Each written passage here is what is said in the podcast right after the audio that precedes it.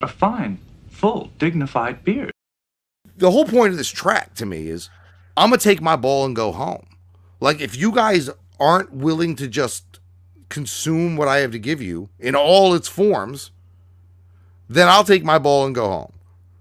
Because the content of this track is him lashing out against those who are critical of him in a way I have not seen since the platinum selling Fragile. The difference about this being, though, is that Fragile was squarely aimed at critics, and in interviews, Tech even got specific about which critic inspired the song. What we have with Take My Fucking Halo and Go Home is him lashing out at fans in general, people like us, and certain unnamed individuals, ex artists, and things of that nature that have been critical of Strange and their shit over the past few years. Yeah. Yeah, and I mean that that's honestly the part that kind of gets me the most about the whole thing. It's not that he said what he said, it's what he didn't say.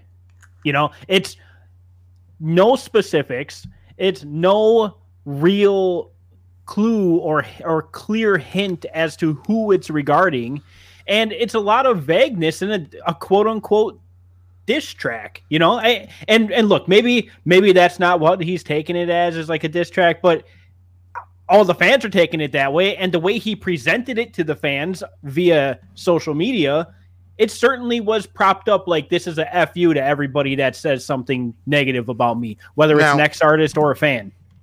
This is what i'm going to say about the, the track and then we're going to get into some specifics that kind of aren't the track itself, but bolster and and add dimensions to th- this discussion.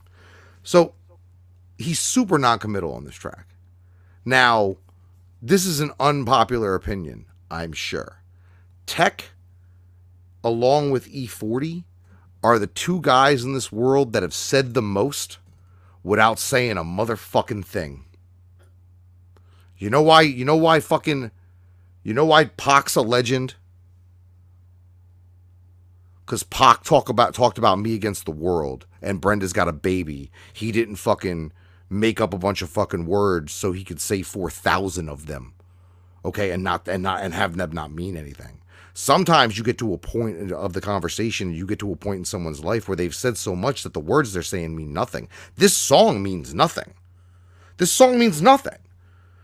If it did, he would have been more specific. He would have said something. This is a very generalized overall defense of something that people aren't even, you said it, they're not even being critical of his involvement. He's being defensive about something that isn't even 50% his fault. I, I think I think what it is, he's feeling he he he is I think he kind of alludes to it in the song too, you know. But really, what he's feeling right now, he's feeling the pressure and and everything from all of the current events that have been happening over at Strange. I think he's finally actually feeling it. I think in the past it was one thing here, one thing there. Time would lapse in between another artist leaving, but right now we are at a very unique situation at Strange Music, and I feel like he's he's really really feeling the pressure in all directions right now. And I, I feel like this is one of those tracks that he just gets fed up one day and he's like, you know what, F it, I'm just gonna go vent, and he goes and he vents. I I yeah, like but but like this- venting, and and we've seen him do this before. Get super non-specific. Um, there was something said in the token track by him that was super non-specific, but if you like people in the know know what he's talking about.